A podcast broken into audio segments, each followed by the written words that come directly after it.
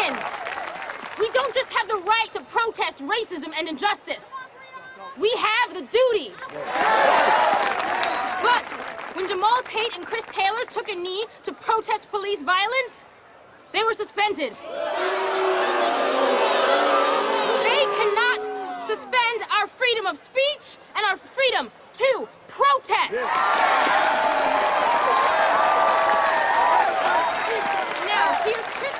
Taylor. Danny Woods' daughter running an anti-police demonstration.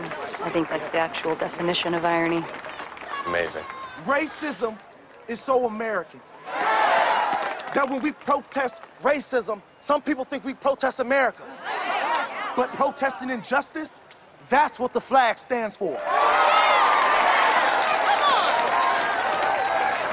I got no respect for this kid. I got six friends who died for that flag.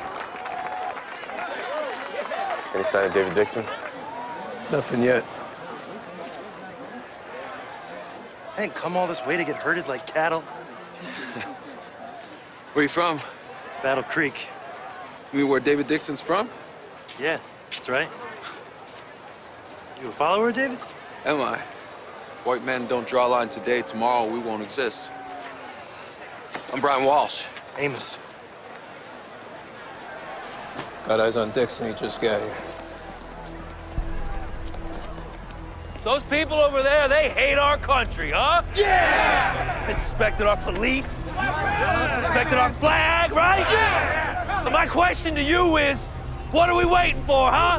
Let's go do something about it! Yeah! Let's go, let's go, let's go! Come on,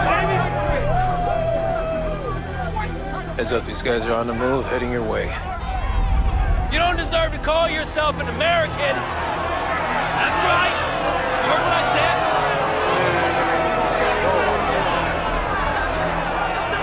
Go get your mom's welfare check, boy.